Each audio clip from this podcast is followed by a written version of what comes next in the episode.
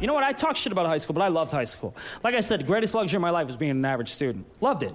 I was a popular kid. I had a lot of friends. Life was great. What I would do is I'd luck into situations. Like when I was 17 years old, I was dating this 22 year old dancer.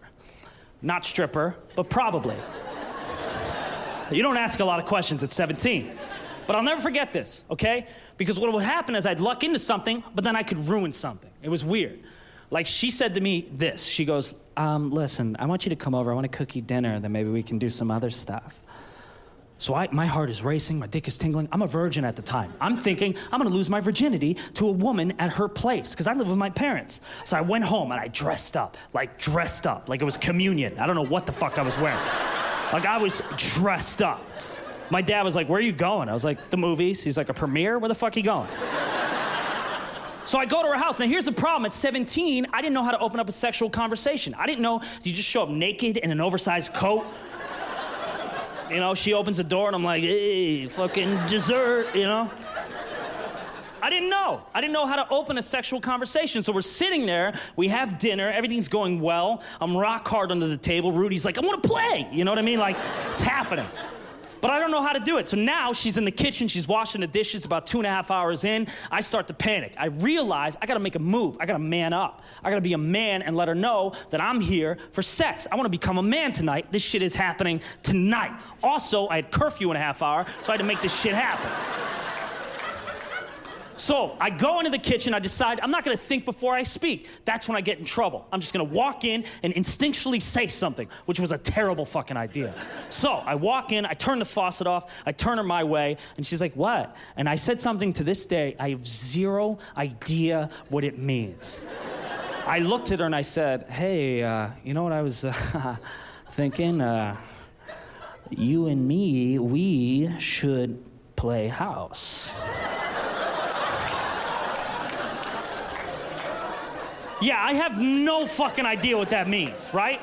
Then she looked at me and this is what she said. She goes, Sweetheart, you wouldn't even know what to do with me.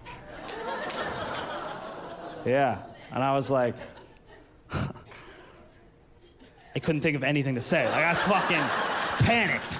Like, I felt like there was a construction site in my head with like a pissed off foreman. Like, we need words. He looks like an idiot out there. Somebody get some fucking words, please. Hurry, we're gonna blow this shit. Some guy comes in like, hey, Donnie, all we got is pictures of pandas, Donnie. There's them a panda. What? What? We got a weird head. Don't look at me. It's not my fault. He's a weird kid. so I don't know why I did what I did next, but I couldn't get anything out, so I just picked her up and I threw her on the kitchen counter. And she loved that. I didn't know she would like that. In fact, she liked it too much. She went from sexy to scaring the shit out of me very fucking quickly. She went from like, yeah, to like, yeah, you fucking want it? And I was like, oh, I'm not ready. You know what I mean? Like, I immediately, like, Rudy put his jersey down. He goes, I don't want to play, and just checked out, you know? This is something billionaires pay for in their 50s. This is the only time that you get this kind of girl. And she starts looking at me, come on, you fucking pussy, you want me? I'm like, uh, like I. I had like reverse puberty. I was like, oh no, oh man, I'm six, you know? like I was not ready for this.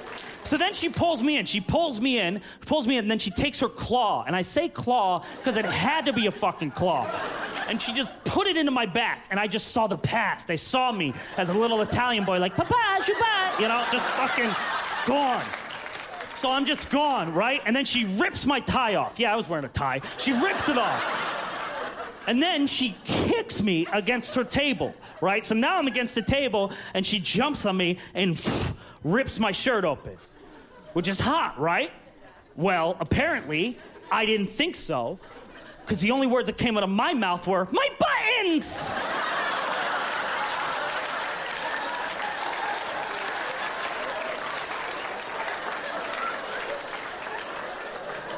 Like my heart was sweating. It was like mom all over again. You ever like just say, like, I don't know where it came from.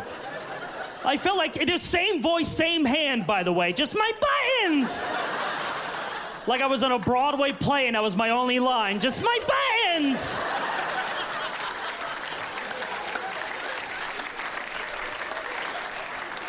Honestly, I could picture the construction site, the forum, be like, who the fuck put that out there?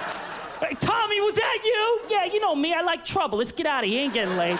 He's gonna be a comedian. Watch Brent Morin in I'm Brent Morin, only on Netflix.